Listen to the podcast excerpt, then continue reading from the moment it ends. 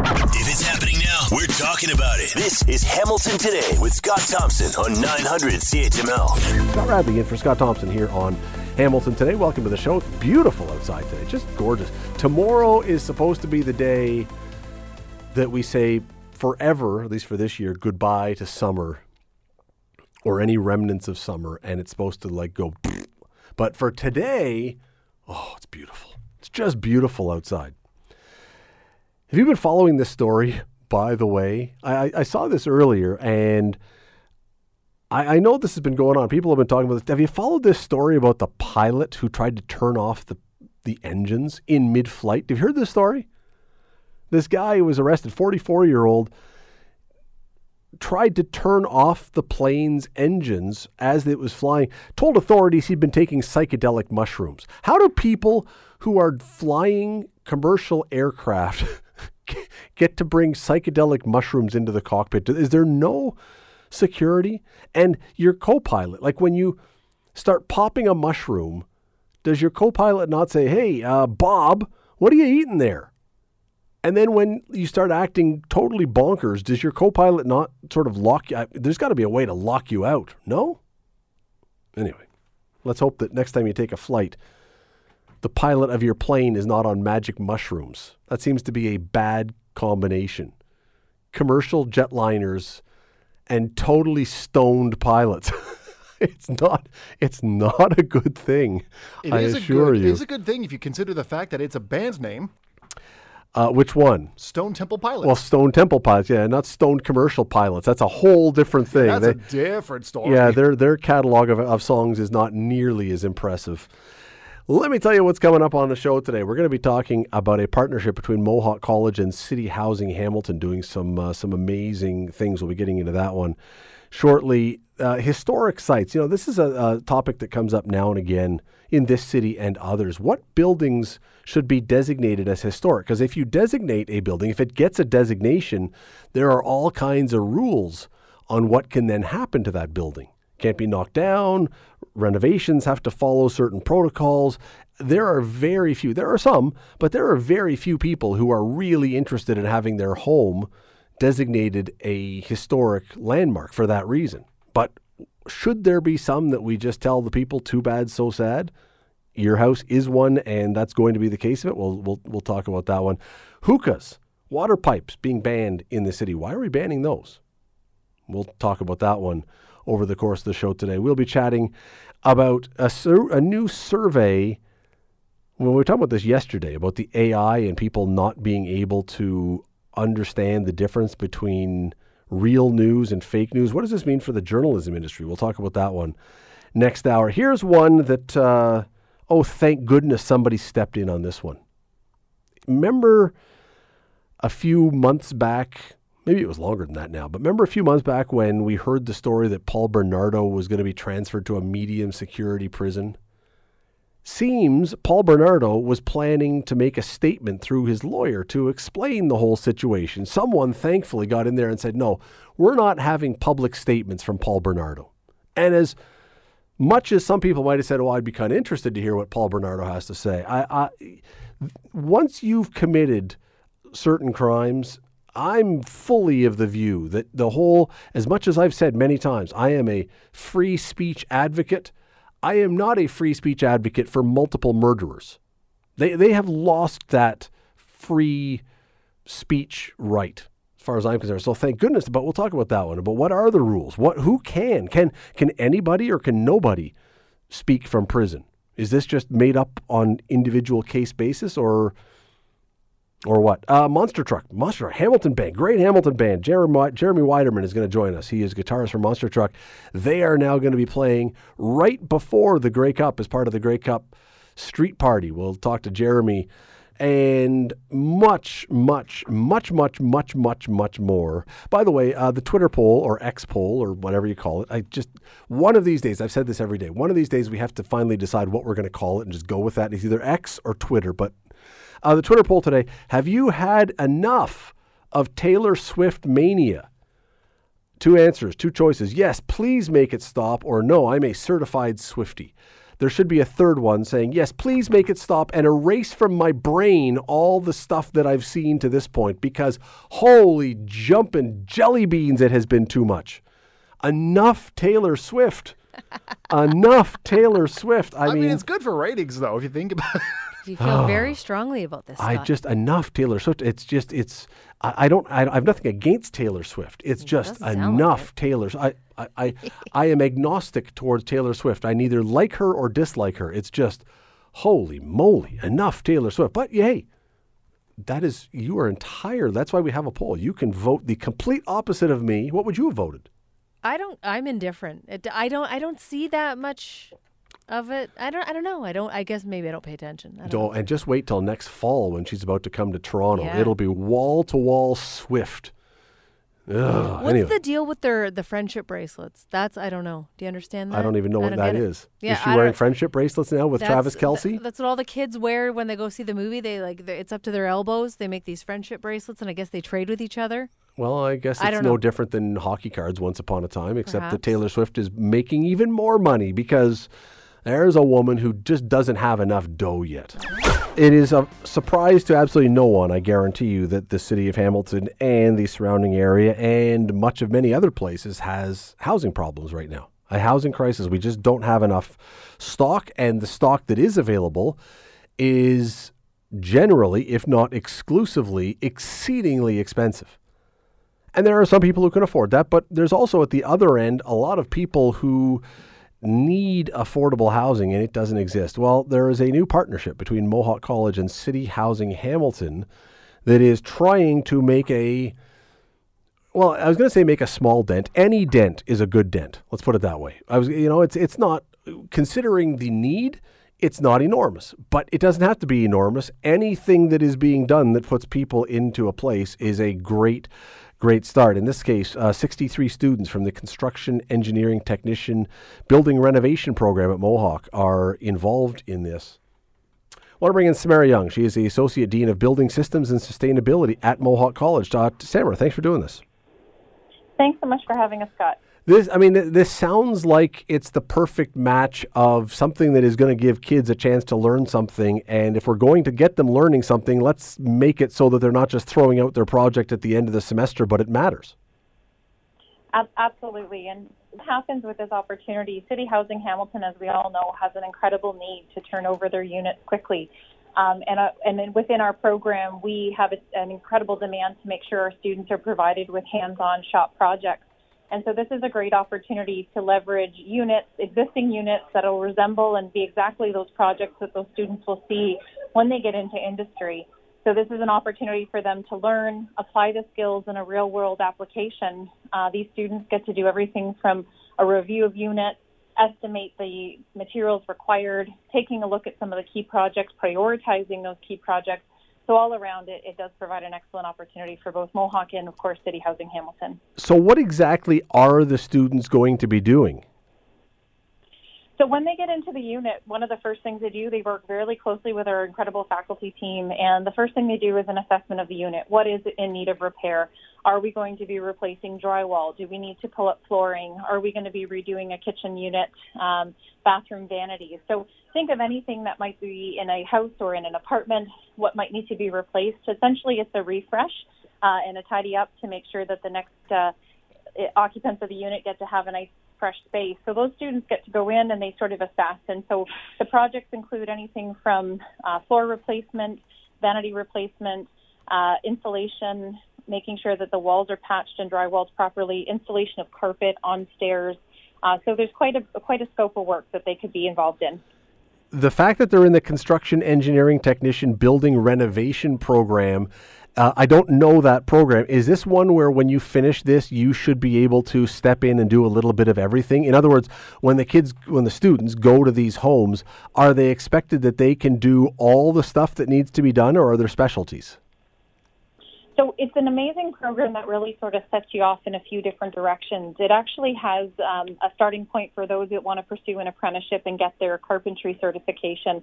Those that want to set off and start their own businesses. A lot of smaller home renovation businesses in the local Hamilton area actually got their start working with Mohawk as a student. And so we, we set them up to really be in a position to be like a general contractor so they can be on the tools themselves, but they also know how to bring in the appropriate subcontract trades as they need to. And they? This is you know they're doing an amazing thing by doing this. Whether they whether this is their choice or not doesn't matter. They're doing it, and it's great. Do they get graded on it though?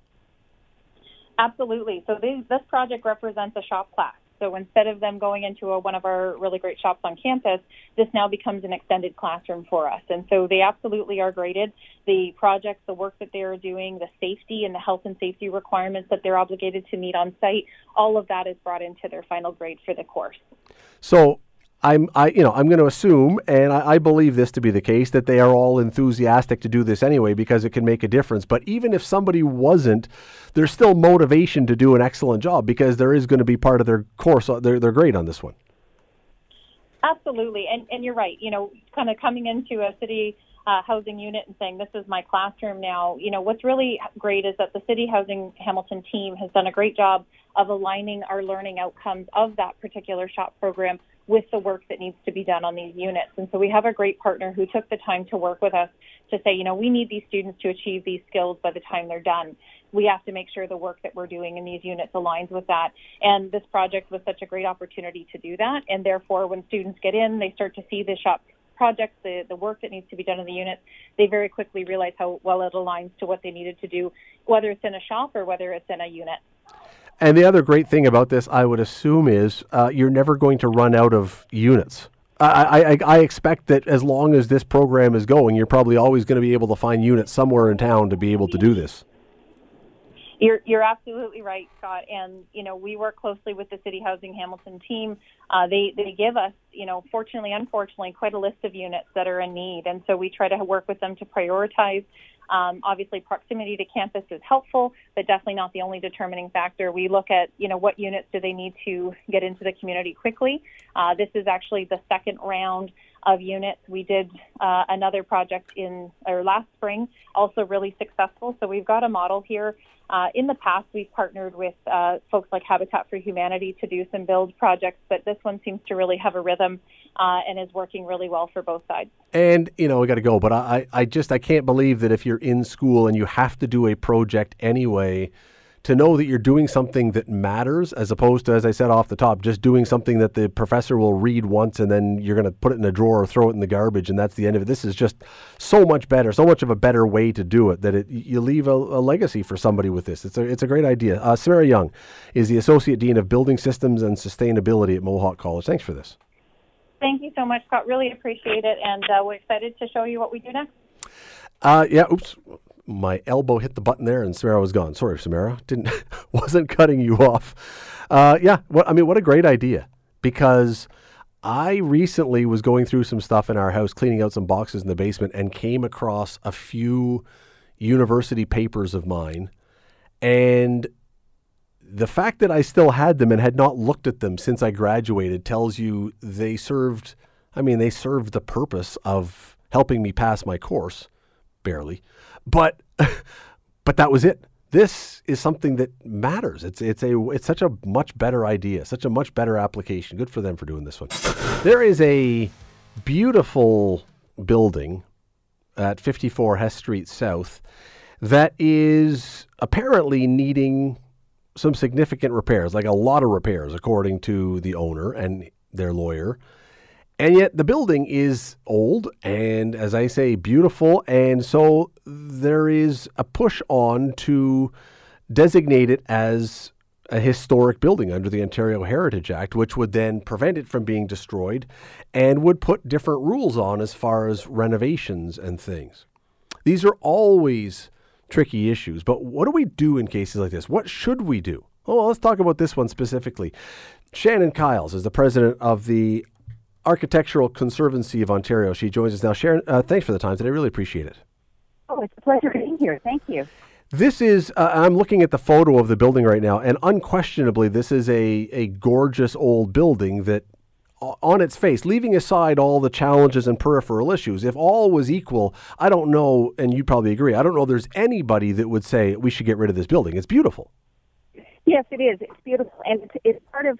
It's a Second Empire building, which is a, a 1870s to 1900s style, and it's part of a cluster of Second Empire buildings that in the area.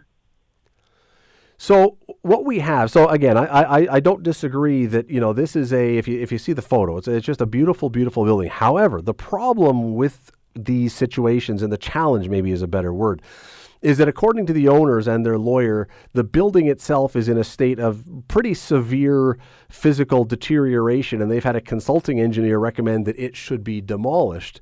Now, if there was to be a heritage designation put on this, they would not be able to do that, correct? Right. They would not. Yeah. If it, becomes designated, then you can't demolish it.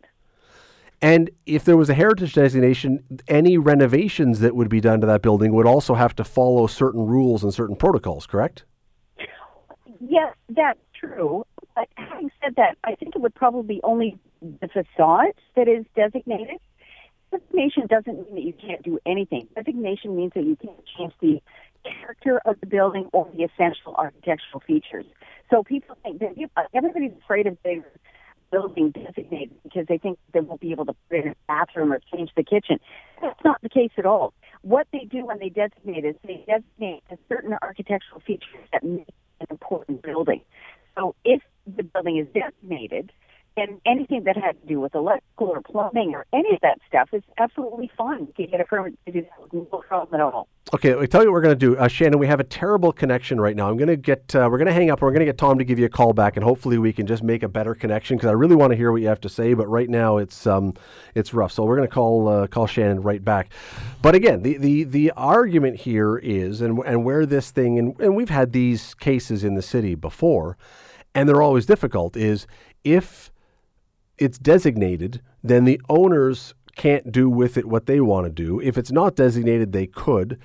But, and we'll ask Sharon as soon as she comes back on, what happens then to if, if the people who own it say, well, that's just wildly costly? What, where is the money coming from for me if I have to pay tons of money to renovate, to keep whatever this building that is just not in acceptable shape what happens because it's always it's always the question what happens to the people who own the place and what should they do with the money that is that is going to be involved in doing this i mean this building let's let's see if we can try again here shannon are we back Yes. that's well, better. hopefully, hopefully a little better. So, just while you were gone, I was just saying the, the the the question about this, the debate about this, always then becomes: we want to keep our heritage buildings, but for the person who owns it, this can then become an expensive proposition if they say it's too expensive and fixing it up is going to require tons of money and I don't want to spend that. It'll be better just to demolish it.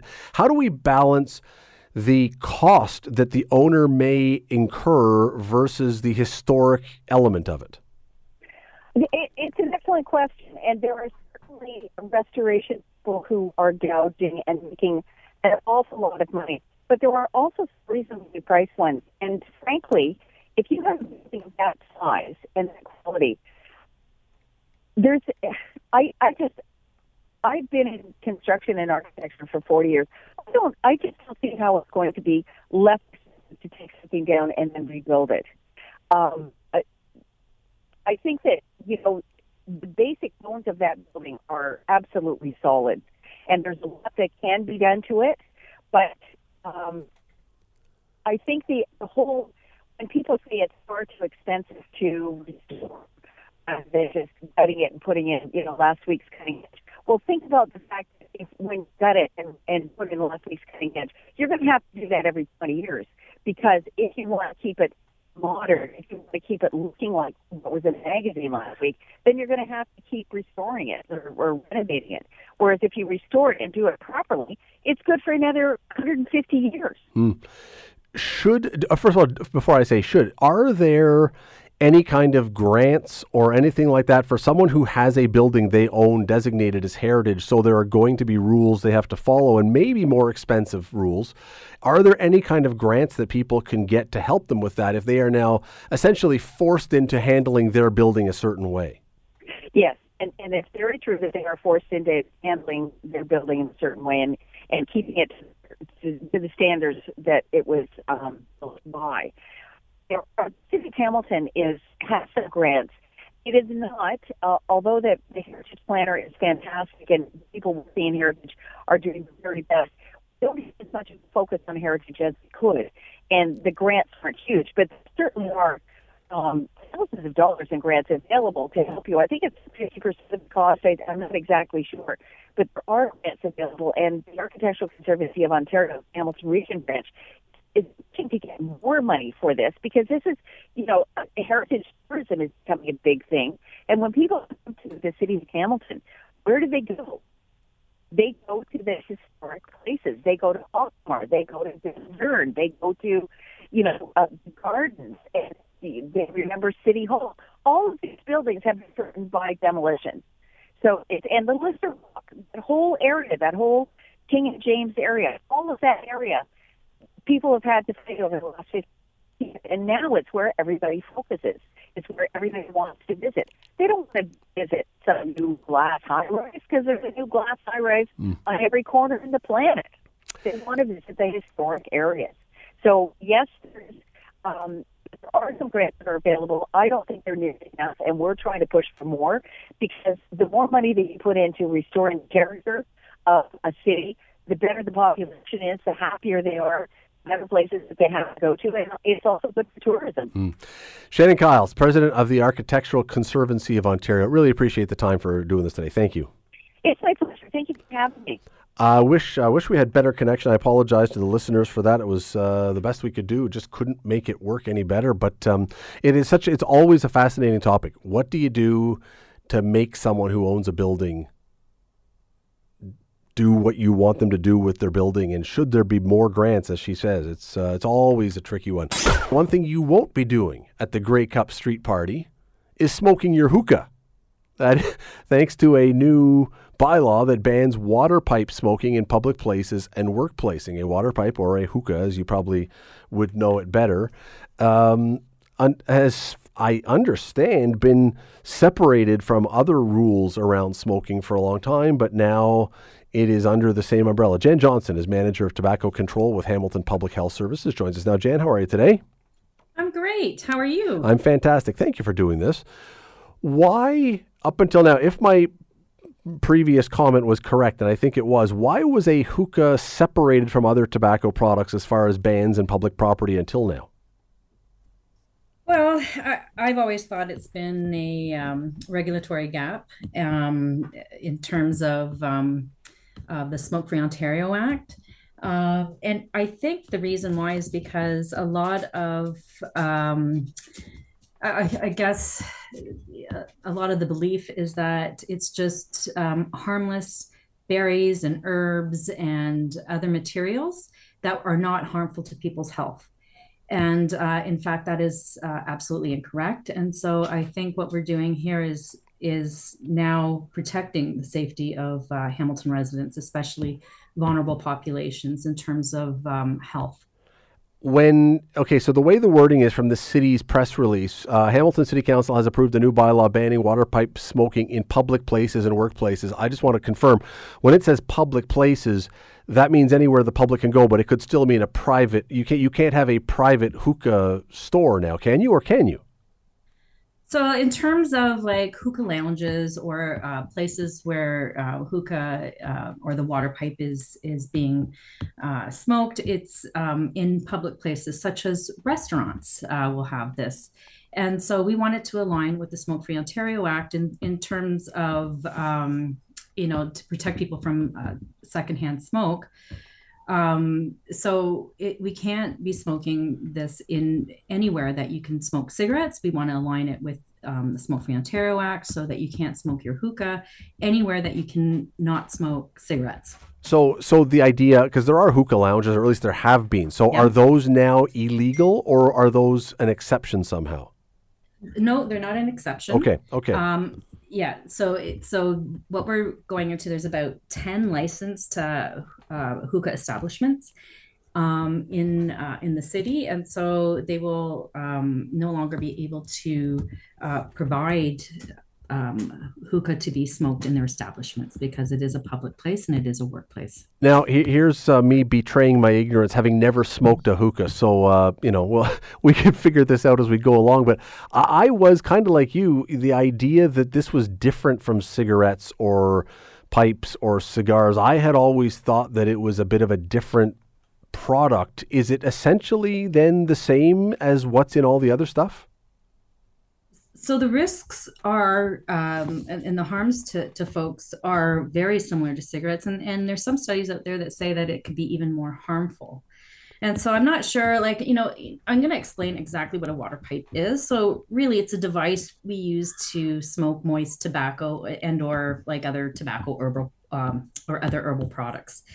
Um, the substance that's smoked in the water pipe is often referred to as shisha. And so the ingredients in shisha, it varies. And, and so folks, you know, they could put in dried plants, herbs, tobacco leaves, preservatives, flavorings, and it's mixed usually with molasses or honey that gives it that uh, sweet taste. And the water pipe uses this charcoal to heat the shisha. It produces the smoke. It's drawn into the water. Uh, it's cooled there, and then it's inhaled using a hose and a mouthpiece. Um, and you know, people will, um, you know, generally like pass the the hookah or the water pipe around um, as a way to, uh, I guess, um, enjoy the hookah session.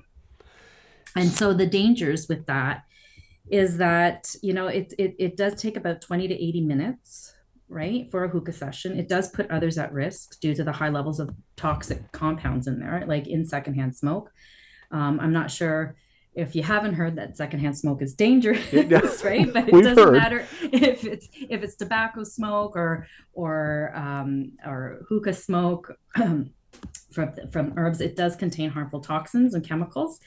Um, and so, generally, with the exception of nicotine, all the toxicants uh, measured in herbal smarts in herbal smoke equal or exceed those found in tobacco water pipe smoke. So, okay, so even if it's not tobacco, then it still would be illegal. Mm-hmm. That's now. right. Okay, uh, and and so if it's not tobacco, and this is where I think it starts to get a little bit complicated. If it's not tobacco, then we look and we go, okay, but I th- is vaping allowed? Because vaping wouldn't necessarily be tobacco, so it's it could be secondhand. You could get a, a, a an emission from that, but we allow vaping elsewhere. And and, I- and to be honest, I've completely lost track of even what the rules publicly are about smoking cannabis in public places in the city. Um, and maybe that's part of the issue here. Maybe it's because things have been all over the map and there's been different rules that it's really hard to keep track of what is legal and what is illegal right now. But I mean, do we is the ultimate goal here then to get to anything that is puffed or smoked would be not allowed in a public place? That's absolutely right. Because the Smoke Free Ontario Act, right? You can't smoke in a public place or a workplace, um, uh, around schools, outdoor patios, and you can't vape there, and you cannot smoke cannabis there. You can't smoke or vape anywhere that is an enclosed public place, an enclosed workplace, outdoor patios, or uh, the city of Hamilton does have a bylaw. We can't uh, do that in city-owned outdoor sports and recreation areas as well. It is uh, well. There you go. So if you were going to plan to take your hookah to the rink and uh, smoke it while you're watching your kid play in their house league hockey game, don't. That's uh, that's the new rule. Just don't do that. Uh, Jan Johnson is manager of tobacco control with Hamilton Public Health Services. Appreciate the time today. Thank you. Well, thanks so much for having me. If Scott Thompson isn't satisfied with an answer, He'll delve into the issue until he is. you're listening to Hamilton Today with Scott Thompson. On Hamilton's News Today's Talk. 900 CHML. There is new state of the art cancer screening equipment, including 3D mammogram technology, that is arriving at St. Joe's Hospital or has arrived, that is going to, we are told, make screening patients in a quicker, more timely fashion much easier to do. Dr. Colm Boylan is the Chief of Diagnostic Imaging at St. Joe's Healthcare in Hamilton. Joins us now. Doctor, thank you for the time today. Thanks, uh, thanks very much for having me. Good to be here. This is, uh, I would think this is an important thing, eh, thing anytime, But what we've been hearing is when, as we're still coming out of COVID, I mean, I know COVID is basically, we like to believe, a little bit in the rearview mirror, but so many people seem to fall behind as far as being screened or getting treatment or those kind of things. This seems like this would be an absolutely ideal time to create something that will, would allow people in Hamilton to move quicker through the system and get seen more quickly. No, that's right. Um, so we're still dealing with the after effects of COVID. And um, we certainly had a, a lot of patients um, deferring screening um, for you know breast imaging during that time. Screening mammograms were put to one side, and um, as a result of that, we have a, a, large number of patients who are still you know haven't been screened during that time, and we're in the process of catching up with those screening volumes. So um, this additional equipment is um, it's a great help to us in doing that. It's going to increase the, the volume of, of work that we can actually do on an ongoing basis. And um, that means we'll be able to see patients in a more timely fashion, um, even for screening. But also, when we find something on a screening mammogram, we'll be able to get those patients back faster. We'll be able to evaluate them more thoroughly and um, make sure that there's nothing there. And if there is something there, that we'll be able to get a diagnosis quickly and be able to move those patients on to the next step quickly have we seen an uptick in diagnosed cases coming out of COVID because of the fact that many people didn't get checked during COVID? So suddenly at the end there was a surge? Well, well, as a matter of fact, what we did see was, eh, and this is not just in breast imaging, but we saw a number of cases of all different types of cancers presenting later than would normally be expected. So we did find that a number of patients, because they had deferred their, you know, their workups, their investigations, they ended up presenting at a later stage. And that's certainly true for breast cancer, but it's also true across other areas as well. Well, that was going to be the follow up. Yeah, so you beat me to it. But yes, I, I mean, I expect that that would be for all kinds of cancers, that uh, those two years or two and a half years would have created chaos because if you're not getting checked and something is going wrong, it's only going to have a chance to grow and get to a point that's more problematic. Yeah, and, you know, we certainly understand why it happened. You know, there was a lot of fear and anxiety um, during that time. And, um, you know, we, we had gone through various iterations of, you know, controlling the amount of work and reducing the amount of outpatient work, work that we did during that time. So it, it was natural that, that people would defer these things, even when they were symptomatic. And um, again, in all of these situations, if patients are symptomatic, we want to see them regardless of what the um, the status of COVID or other is you know hospitals are you know well protected places to be in these scenarios and um, it's better to get these things checked out mm. quickly when when you have them Doctor, this is a different issue, but uh, and this may be a really ridiculous question. I don't know, but is there is there any embarrassment or shame or anything around mammograms or breast cancer screening these days? I would assume that's completely gone. Whatever, if that existed in the past, that that no longer exists. But is it, is there still any issue around people being embarrassed or uncomfortable with having that done? I I don't really more um, I think women in general are um, are are you know women are generally pretty good when it comes to health consciousness, and um, I think they are they're pretty good when it comes to um, putting themselves forward for screening examinations. And um, I don't think that piece, you know, obviously the environment that we, we've tried to create at St. Joe's, um, it's an outpatient setting. It's a well woman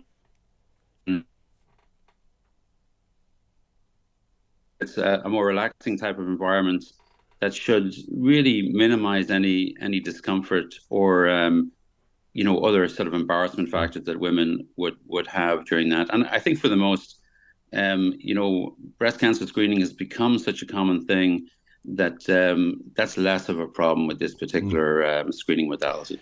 With this new equipment, and I don't know, is it up and running yet, or is it about to be up and running? It is up and running. Um, so it's up and running um, for. So on this equipment, we can do screening mammograms, but we can also do 3D mammography or tomosynthesis, which is um, a technique that allows us to to make very fine image samples of the breast. We can image the breast down to one millimeter slice thickness through the breast, and it gives us a really great way of of evaluating the breast. So it means that when we find abnormalities in mammograms, we're very quickly able to resolve those or, or confirm that they're true using that technique. Um, it's also good for screening patients who may have had previous surgery or who have high breast density or who have, um, you know, some risk of, of having breast cancer. So that's a great addition to the, the toolkit that we have. It also does contrast enhanced mammography, which is another very important tool, which allows us to um, to really look at the function of any abnormality that might see in the breast. So, in in the easiest way of thinking about when we inject contrast into the body, and um, breast tumors and um, breast cancers and high grade, what's known as high grade DCIS, has a tendency to pick up contrast, and we can see that on mammograms whenever we inject contrast. So that technique allows us to see those things, and it means that um, we're able to be way more specific about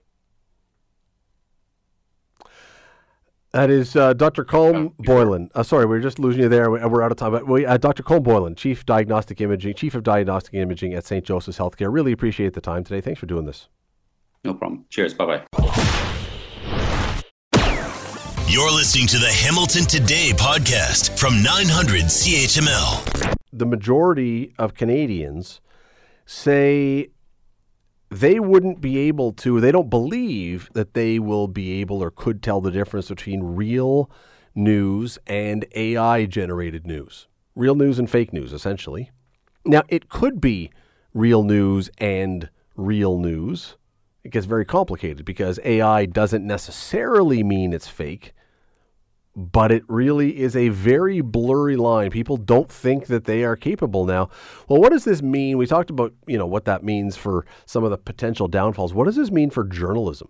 Journalism is a business that is facing tough times right now and I don't know if this is a death now, further death knell, or if this is a moment when journalism says, well, wait a second, here is the crack in the door for us to stand apart. You, that if you can't tell what's real and what's not, come to credible, understood, trusted sources because you'll know what's true then.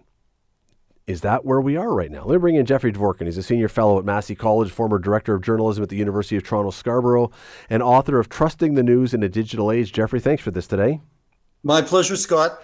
So, is this, as I say, is this the opening for traditional journalism to say, here's where we stand apart and where we can uh, uh, assure people that they're getting the real thing as opposed to whatever else is out there? Or is this simply another step along the way of people trusting nothing? Well, it's all of the above.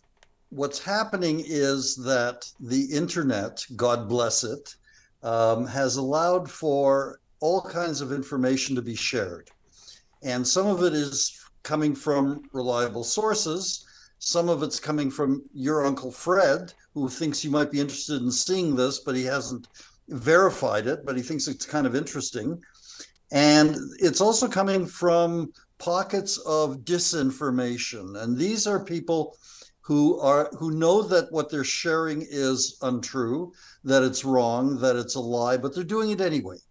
And they're doing it because their purpose is a probably to make some money by having people click on it and two because um, there are a number of people in countries that are not worried about spreading information that will undermine our trust in ordinary, reliable, traditionally reliable sources, whether it's media or government or churches or universities. And so what we're seeing now is, uh, in, especially right now in the, the so-called fog of war, what's going on in the Middle East and in Ukraine, we're seeing a lot of uh, visuals that are have either been doctored or untrue or come from another time and place so that it, to me it obliges mainstream media organizations uh, like yours uh, and the Globe and Mail and the CBC to make sure that whatever they're putting on air or on their websites has been verified. And they need to have some kind of guarantee that what they're what you're looking at what you're reading what you're listening to is actually true and so that becomes a problem now for media organizations which are much more short staffed than ever before and it means that a lot of news organizations, I'm not saying who, are saying, "Oh, well, if it's wrong, we'll correct it online shortly." But that but that leaves impressions. And we're living in a world that is very impressionistic. Um, and people are being very uh, put in a state of considerable turmoil by what they are reading and seeing. And, and it's not just, you know, not just the uh, the people who are troublemakers or mischief makers. It's also uh, the New York Times, which had a headline on its website that it kept up there for days, basically saying that the bombing of a hospital by the Israelis killed 500 people. Whereas in fact, it wasn't, it was a rocket from uh, Islamic Jihad that went off and went astray and it hit the parking lot. Now, I think 50 or 60 people were killed, and that's horrible enough, but it's not 500 and it wasn't a deliberate attack. Yet the New York Times took a couple of days to take that down from its website. So, I mean, when you can't even trust the New York Times, who can you trust? Well, that's you know, get it first, get the scoop has always been a, an axiom of the media, and I wonder if that has to change completely. That it doesn't matter if we're the last one to get it, but if you know that it's in our paper or on our website or on our TV station or on our radio station, we are willing to put our reputation that it's going to be right. You may have read it elsewhere, but don't believe anything till you come to us. Exactly. And I think that we're still living in a kind of post 9 11 environment where something incredibly horrible happened in the United States. And, and in this in some ways that's similar to what's going on now in the Middle East and in Ukraine. And people are upset and they want everybody to be upset. And I think the obligation for media organizations is to say, okay, here's what we know, and here's what we can't verify, and here's what we don't know. And that's not exactly the kind of competitive spirit that uh, you and I know from uh, working in in news organizations. It was let's get it out there now. What you know, we'll sort it out in a minute. Mm. Um, and I think that's the attitude that's coming under coming under question. The big issue with this, though, we've got about a minute, so we'll have to keep it sort of tight. But the big issue around this is the one thing the media, the traditional media needs, it pays its staff. There are people who are bloggers who can do it as a hobby. The traditional media pays its staff. There has to be a business model in this. Do you believe people, maybe not today, but down the road, will pay for that trust and that credibility? Or is that always now going to be a difficult thing to get people to pay for? I think I found when I worked for National Public Radio in the States that people were willing to pay for news that they considered to be valuable. Um, I guess what I would say is that news organizations in Canada need to go back to those basic values and to uh, figure out ways in which we can make better partners of the public.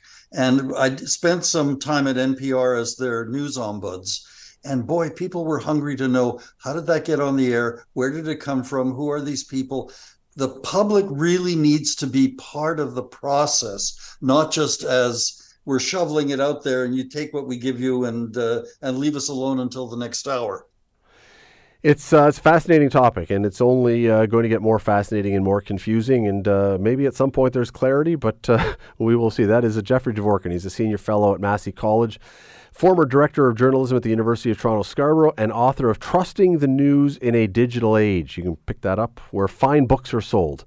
Jeffrey, always appreciate this. Thanks for doing this. My pleasure, Scott. Cheers.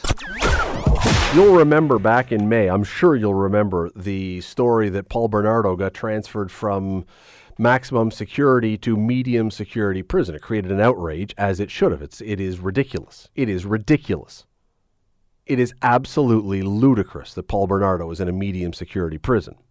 Regardless, what we're learning now is uh, through newly released documents, the Correctional Service Canada stopped him from making a statement to the media as this was all going on.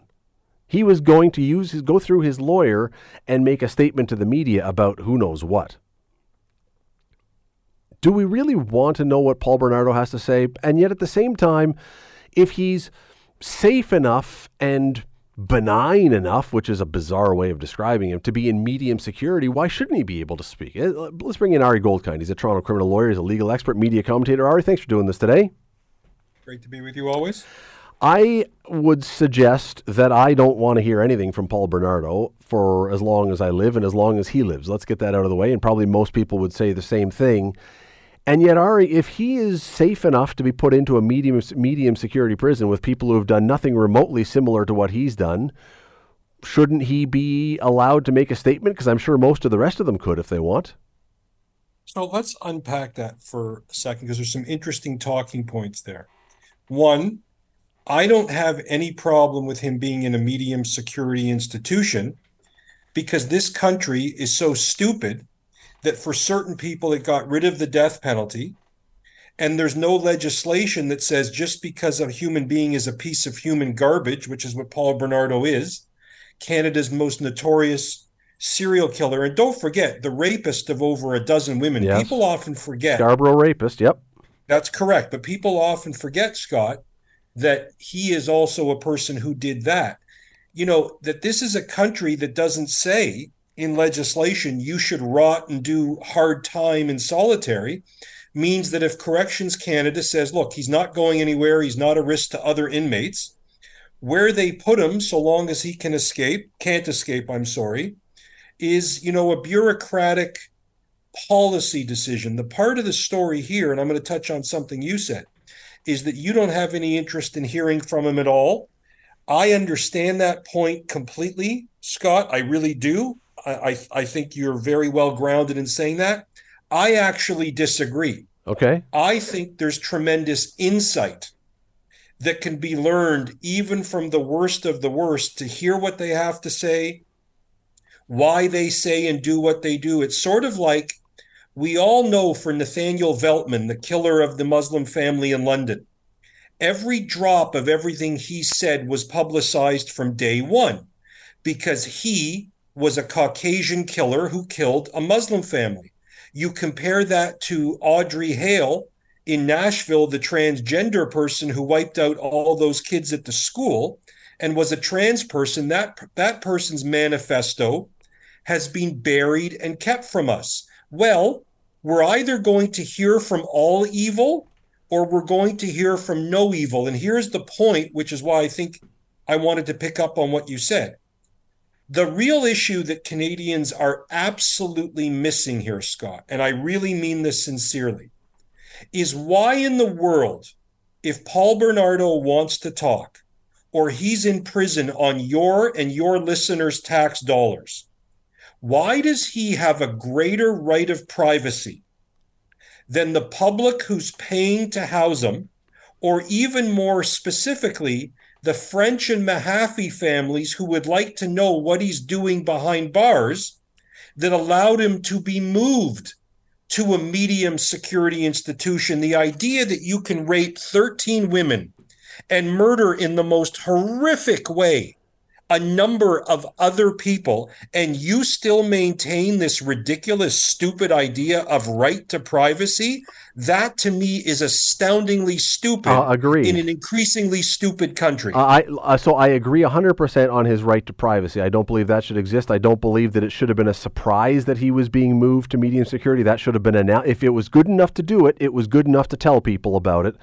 All that stuff I agree with. I don't agree though with giving him a platform, and that's the that's the that's the difference. I think all the decisions about him Everybody should know what's happening. And frankly, I would be all for him talking to experts, to cr- criminologists, to psychiatrists to help them understand for the future. I just don't want to give this guy a platform where he can just spout off on all kinds of stuff and potentially be upsetting people even more, especially the French and Mahaffy families, and be some sort of celebrity in a sense that is, you know, that, that that's got suddenly a chance to speak. Okay, now Scott, here's the point. You know, I'm I'm one of these weird unicorn dodo bird like guests where I actually think it's good that you and I disagree. I think it's good that, that there are shows where people disagree agreeably. Your position is very valid. I could advocate it as strong as you are. My position is so long as he cannot monetize, make money, sell a book, profit as he tried to do years ago. You may most people don't even remember His novels. He tried to yeah. So, but it's it's almost a buried little detail in his biography that he tried to monetize what he did. My view is so long as he doesn't monetize it, profit off of it, sell $1 worth of anything, my view is he should have every right to speak, whether we listen to him or not, whether we follow him or not, whether the Toronto Star or the CBC covers it or not. He has the right to say what he wants. But my view of it, Scott, again, is you take the monetization out. I think there's something important in an increasingly okay. growingly evil society to hear what evil says rather than pretend it doesn't walk amongst us. Ari, I got 30 seconds, so we got to do this quickly. Are the other sure. people, if you are in a medium security prison, would you normally be able to set, if someone was interested, if you were medium security, would you normally be able to utter a statement? Yes. So you wanted 30 seconds or less? The answer is yes. And so if the government has determined that he can be in a medium security prison, why then? And I think that's their mistake. But nonetheless, if they feel that he is safe to be there and that's the appropriate place for him, then I would argue, well, then why should he not be able to say? You can't have it both ways. You can't argue this man is such a horrendous danger to the world that he can't speak, but also that he is such a non danger that we can put him in medium security. I don't see that that jibes. Yeah, in 10 seconds or less, because I know we're tight on time, there are very, very few reasons that you would muzzle uh, an inmate. It could have something to do with their treatment plan. It could have something to do with victim safety. But other than that, they have as much right to talk to the media if the media are interested yep. as anybody else and they're they're not they're not going to be able to glorify their crimes they'll be shut down but something else i think the door would be wide open for them to speak Ari Goldkind, Toronto criminal lawyer and legal expert, media commentator. We love having you on here. Thanks for doing it today. Great to be with you. When there's an issue, Scott is all in on getting to the heart of it. This is Hamilton Today with Scott Thompson on Hamilton's News Today's Talk 900 CHML.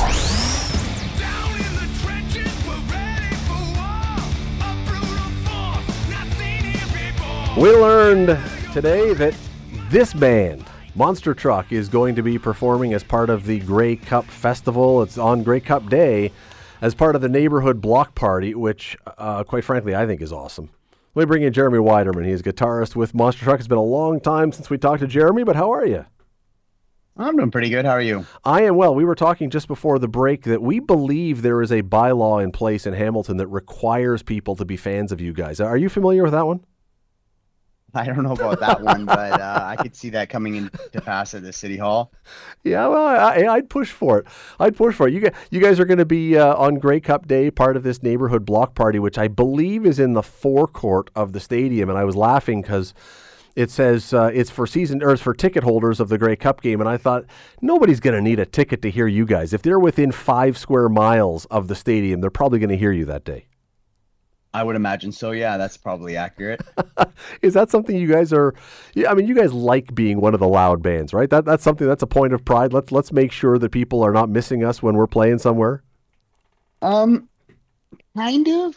But as we got older, we learned like the finer points of keeping things within a reasonable level, at least for ourselves, and whether or not the sound guy who's mixing us, which is usually our guy, keeps it within the bounds of reality is uh, it's something we ask for because uh, there's really no advantage to blowing people's ears out 10 minutes into the set and then having them not be able to hear the rest of it. Fair so point. There's definitely a fine line to walk there, but um, yeah, we're I mean we're obviously on the louder side of, of, of, the spectrum. Fair point. You're not you're not reaching Spinal Tap level yet, where you are known as Britain's loudest band. You're not Hamilton's. Well, maybe you are Hamilton's loudest band. I don't know. Dirty Nil might want to put up an argument with that one. They they'd probably say they're the loudest band, but you know what? It's all good. What have you guys been up to? Because it's been uh, it, has been you know difficult times. I mean, I know we're out of COVID now and things are getting back to normal ish, but for every band and every musician that I've talked to, the last few years have been kind of crazy. What have you guys been doing? Um, well, we put out the new record. That was something that we kind of um, recorded over. Uh, I think I can't even remember at this point. It was definitely over part of COVID, but it was also part of the plan to do that recording then, anyways. So we were already planning on going into somewhat of a downtime right as the beginning of the pandemic started. So it wasn't as bad of timing as it could have been otherwise.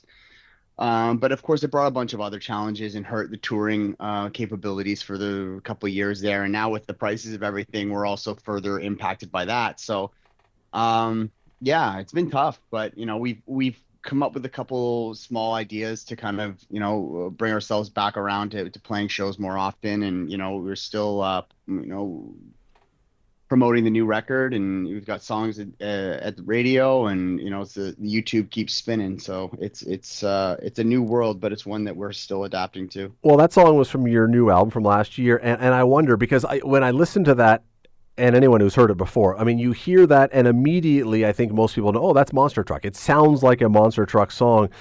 And, you know, so many artists, so many people who play music, they say, I want to be able to evolve and I want to be able to try new things. And c- can you guys do that? Like, do you think your audience will say, hey, you know what? If, if, if Monster Truck comes out with a reggae ska version of whatever and puts a little bit of noise into it, we're good. Or, you know what? Do they want Monster Truck as they've always had Monster Truck? I mean, you got to ask everyone individually. There's a lot going on there. I mean, I've personally never been one for going crazy with the experimentation, especially when something works. And maybe to my own detriment, I'm just happy to continue putting out records that sound the same. Um, I know there's definitely people out there in the past that have wished that we've, you know, pushed the boundaries a little bit more. But that being said, there's definitely been fun times in the jam space where we've taken one of our songs and made a reggae version of it Really? uh, and been surprised at how easily uh, it turned into something awesome. And uh, we've just never really like explored that side of it. We take so much time to put records out that we we maybe like probably to our our, our, our at least our biggest weakness is like the amount of time that we've taken between albums and our inability to just kind of let go a little bit and put out more and varied material over the years but uh, it's just the kind of the nature of it. So the, the fans of ours who really just want you know wherever you know we're happy with brown ep or Furiosity and wanted us to keep making those records over and over again they're probably happy. And we've probably lost a few fans that expect more of an evolution in the process. What, what I love the fact you didn't really jam a reggae version of one of your songs, have you? Oh yeah. Really? Yeah, I there was a it was an older song called Space Nebula and I made a completely well, I was in ska bands when I was a teenager, so I do know that some of the stylistic traits of of that music and I one uh one of the rehearsals I was I was screwing around with a with a reggae version of Space Nebula and it's it's I I argue that there's a chance that it might be better than the original.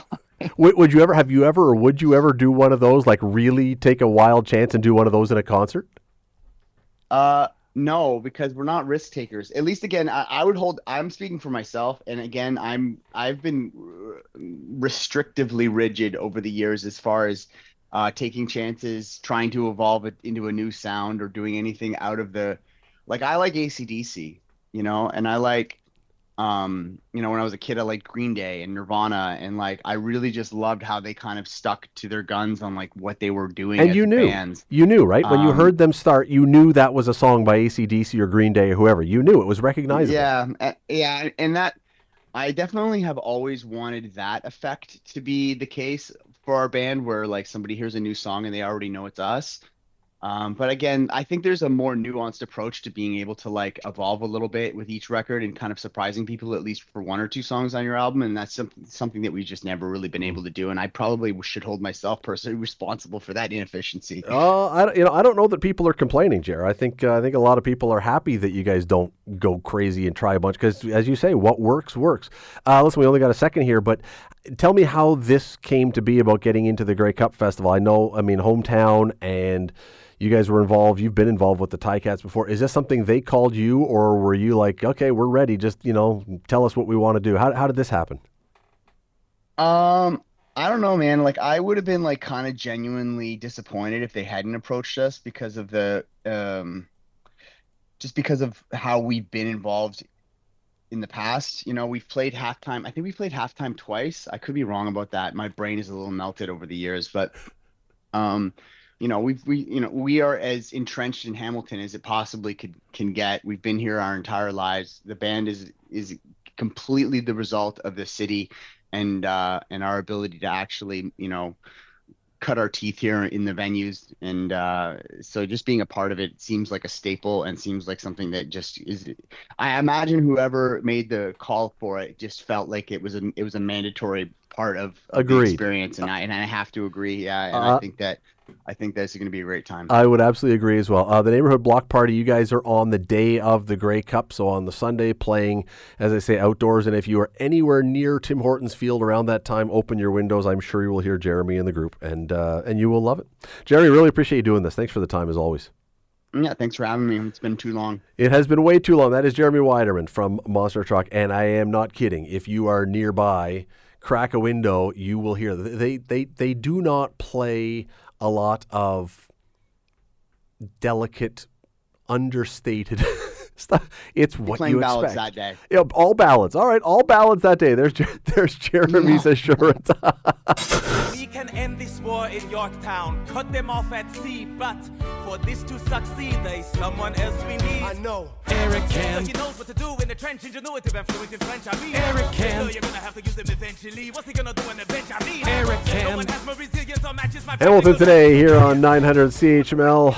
We have very few guests who have their own theme song. Well, there's one of them, Eric Kam, who is the uh, professor of macroeconomics, monetary economics, international monetary economics, and implications of monetary growth at Toronto Metropolitan University. How are you today? You know, uh, this has not been the best couple of weeks, but every time I hear my theme music, it just puts me in a good mood. Well, we'll get to that other part about why it's not been a great couple of weeks in a second. But let, us go first because we've got two things I want to talk to you about today. Uh, let's go first to what we learned today. The interest rates, the Bank of Canada has decided that it's not going to touch interest rates because it says, hey, the economy is slowing down a bit and so inflation is dropping off. That all sounds lovely. Uh, but it, it, I keep coming back to this idea that in order for us not to have higher interest rates, we are manufacturing pain, or we must have pain in order to not have pain. It's sort of a, a weird dichotomy. Well, you're not wrong. I mean, first of all, you know, in bureaucracy and in government that that eventually governments always do the right thing after everything else has been tried. and so I look at this as an example of that.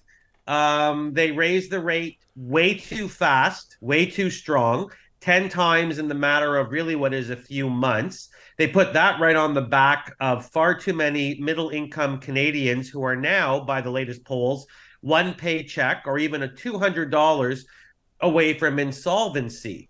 And so I've listened, I'm out of the closet on this. I said that rates did have to go up. They could not stay basically at 0% forever. But I never thought that the Bank of Canada would throw the system on overdrive and do it as fast as they can. And so I'm really glad that today, Scott, the bank actually, I hope, looked at all of the leading macroeconomic indicators in our economy because I took a quick look at them this afternoon and they're flat. In fact, they're at zero. In fact, they're all trending downward. And so I'd like to think that there's a little learning by doing here in the model. The Bank of Canada said, well, with the employment market looking flat, with aggregate demand looking flat, consumption looking flat, investment looking flat, and I'm not going to bore the audience with all the other indicators. Maybe it's best if we just throw the brakes on this thing for now and let the system kind of be and let people try to get their feet under them. Now, in my opinion, could they do a lot more in terms of increasing disposable income? Yes, but not raising rates at a time of economic instability. Well, Scott, it's a start.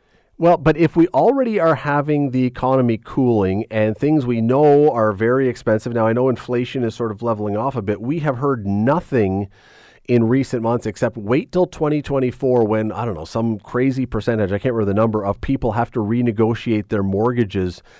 And things are about to get like really, really difficult here. This, holding it at 5% instead of going up to 5.25 or something like that that's not going to dramatically change what is looming very soon for an awful lot of people. That's right. It actually should be lower than it is, but I've given up. I've given up hope that they're going to bring it down. Uh, frankly, anytime soon. I don't think it's going to come down next year more than maybe a quarter point. I mean, there was that survey this week where they said that people's perceptions of inflation and actual inflation are are widening. that uh, that there's a disconnect between what people think and what is reality, and that is that disconnect is well earned for hardworking Canadians, Scott, because what's still way too expensive? Food, gasoline, rent housing interest, right? It's the things that they, people are inelastic goods, the things that people absolutely have to buy. That number you're so worried about, you should be because it's 80%. Four out of five mortgages in Canada have not been renegotiated yet. So, and with we know that the labor market is now finally feeling the effect, the effects, the effects of inflation, and it's flattening out. So there's a, again there was another um, theory out there that people are going to have to take second jobs to afford their lives. Well, that's wonderful, but if there's no jobs, there's no second job.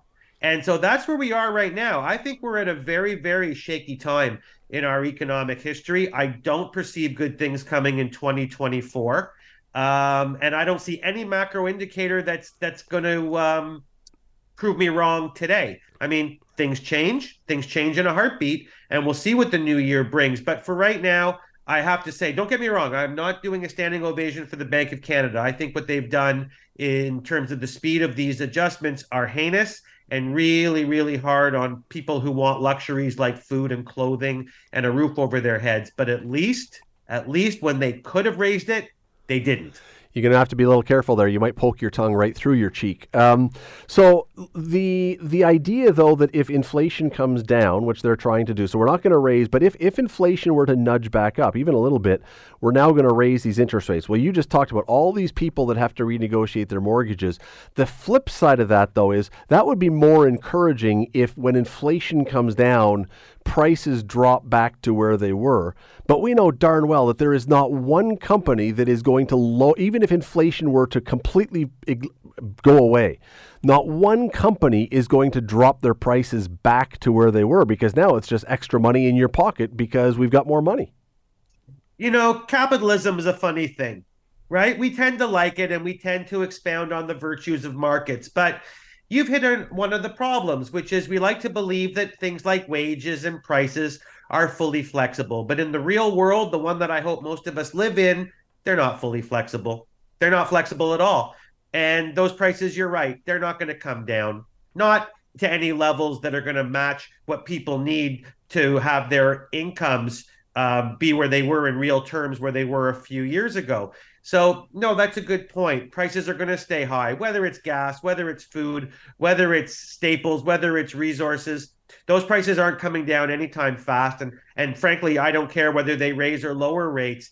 Um, firms are, are used to these new profits. And I am a free market guy, mostly because I don't think the government can do much about it. I don't think we can legislate prices and wage and price controls, as we know from the 1970s and 80s, they don't work. So you're right we are in a new high price environment and we're going to have to deal with it. Do I wish our government was dealing with it a little bit better? Yeah, but you're right. I mean, your point is very well taken. These new high prices, new high profits in many industries, they're not going in anywhere, Scott. Yeah, and I wonder. I mean, I, I always, I, I, mean, I'm a capitalist too. Only, well, not only because none of the other markets or systems have been proven to be better. It's the best the one we've got. But uh, I just wonder if there is a company out there that has something. Let's say you're a, a, a, company that's selling something that might be sold in the grocery store, and there's competition for whatever it is. Man, you drop your prices a bit these days. I cannot believe that all of a sudden you are not going to be leading the market in sales. If you were to go back down, if you could even advertise, hey, inflation has dropped, we've dropped our prices. Even if you drop your prices 3%, people, I think, would latch onto that it would be a great idea, but your whole argument is, uh, in a sense, presuming one thing, and that's competition. And we know that this country is dreadful with its level of competition. And if, if I can, you may have seen this week that the Royal Bank of Canada proposed a $13.5 billion takeover of HSBC. And the government is saying that maybe we shouldn't allow it. Well, of course we shouldn't allow it. Six banks in this country own 90% of all the mortgages in this country. What this country needs is more, not less competition. So many things would work better. And so many things would work better according to what neoclassical economics says in our textbooks. One of the reasons when students say to me, if the if the model predicts this, but it's not happening. What are the reasons in Canada? What makes Canada special? And one of the reasons in Canada is concentration of ownership. We have too much of it. So your argument is brilliant if the competitive forces were out there. But in this country, we tend to reinforce monopolies and duopolies. And so, unfortunately, the competitive argument fails. But it's not your fault. You went to a good university. we were chatting before the break about something else, talking about the economy. That's his area where he teaches. But wanted to keep in mind he was willing to stick around and talk about this because uh, his university, Toronto Metropolitan University, has been at the center of controversy, like many, many universities and other places over the past few days, uh, past few weeks. But in particular, Toronto Metropolitan University, because students, 70 students, uh, law students at the Lincoln Alexander School of Law. I'm sure Lincoln Alexander would be horrified as he, if he was alive uh, to know that his name was being used like this, but have written a letter condemning Israel, saying Israel's not a country, uh, basically blaming Israel for what's happened over there, and endorsing and enthusiastically supporting all forms of Palestinian resistance, which many are saying is a an endorsement of the horrible things that happened a couple Saturdays ago. Uh, Eric, I mean, uh, what do you do when you're at the school and this stuff is going on? I, I, I, imagine there's part of you that is embarrassed to be associated with something like this, but I, I imagine also there's probably stronger words than that. In 2001, a little school called Ryerson hired me and took a chance on a kid with a York PhD when other schools wouldn't. And I've been so proud through Ryerson, through Toronto Metropolitan, to represent and to teach and do research for that school. And one of the things that they talk about is how you should bring your whole self to work and how work should be a safe space. But after this week, safe for who? I mean, I learned, it confirmed what so many people talk about under their breath that I work in a toxic, anti Semitic environment and it is no longer safe. I mean, maybe for some people, but not for Jewish people. And I think what drove me the most crazy was that letter was the most ugly thing I've seen in in two weeks of ugliness. And those 74 cowards took their name off of it. Now, luckily, some people screenshot it and it has been circulated. And I don't mind telling you that I have received way too many emails to count from lawyers, Jewish, not Jewish, male, female. And they wanted two things send me all of the names that you can, and to note that those people committed professional suicide. And that blacklist is making its way quickly. And that's the reason why on the campus today, a group of students protested their names having gotten out after they removed it. So I'm sorry to be a little bit wordy, Scott, but it is really, really hard to watch people chanting intifada and basically chanting for the the the the, the, the abolition, the destruction, the destruction, and getting rid of the state of Israel and Jewish people three feet from where your office is. It has been an absolutely disgusting two weeks.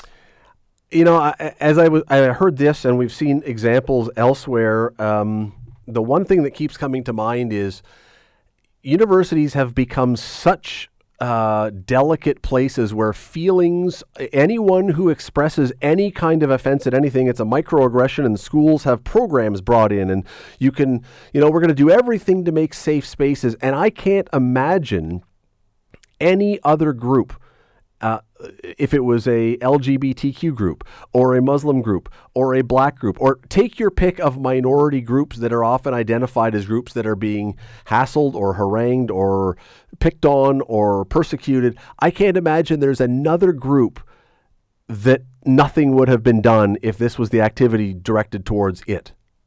Let me give you two very quickly. If this aggression and ugliness would have happened against indigenous people, yes indigenous people, the reason that we changed the damn name of the university, there'd be hell to pay. Or if this had been the black community, which, by the way, the Jews stood up when George Floyd died and said, this is wrong and we have to stick together. But you know what happened last week? Black Lives Matter came out in support of Hamas. So, you know what? Your point is so well put that it makes me want to cry. Anti Semitism is the hate that is allowed and that is justified. And this week, what happened at the law school, just it just it solidifies it. It's okay. It's acceptable. We don't have to drown it out the way we have to drown out other hatreds. And as a father, as a professor, and as a Jew, I'm horrified.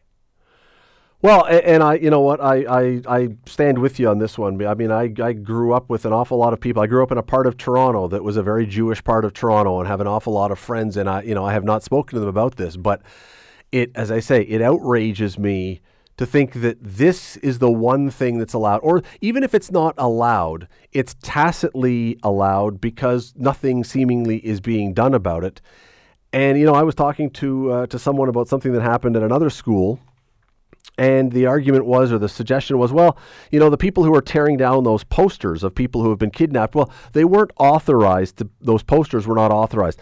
Again, I go back to my point. If that had been a Black Lives Matter poster or something like that that had been put up there and someone tore it down, whether it was authorized or not, you're absolutely right. This would have been outrage, absolute outrage, and something would have been done. I just, as I say, Eric, I'm, I, I, I'm saddened that you and other people have to go through this. It's to me, it's a complete whiff by university leadership, uh, at not just yours, at all kinds of universities. But I, I appreciate you talking about it. You know what? It's thank you very much. The silence from the university has been deafening because the only people speaking are the anti-Semites, and I appreciate you giving me five minutes to talk about it, Scott. As always, Uh, that is Eric Kam from Toronto Metropolitan University. Always appreciate having you on, Eric. Thanks for doing this. stay healthy, my friend. Thanks for listening to the Hamilton Today podcast. You can listen to the show live weekday afternoons from 3 to 6 on 900 CHML and online at 900CHML.com. That is our time today. Uh, we'll be back tomorrow at 3 o'clock. Lots already on the table. We're past the halfway point. The weekend is in sight. Have a great night.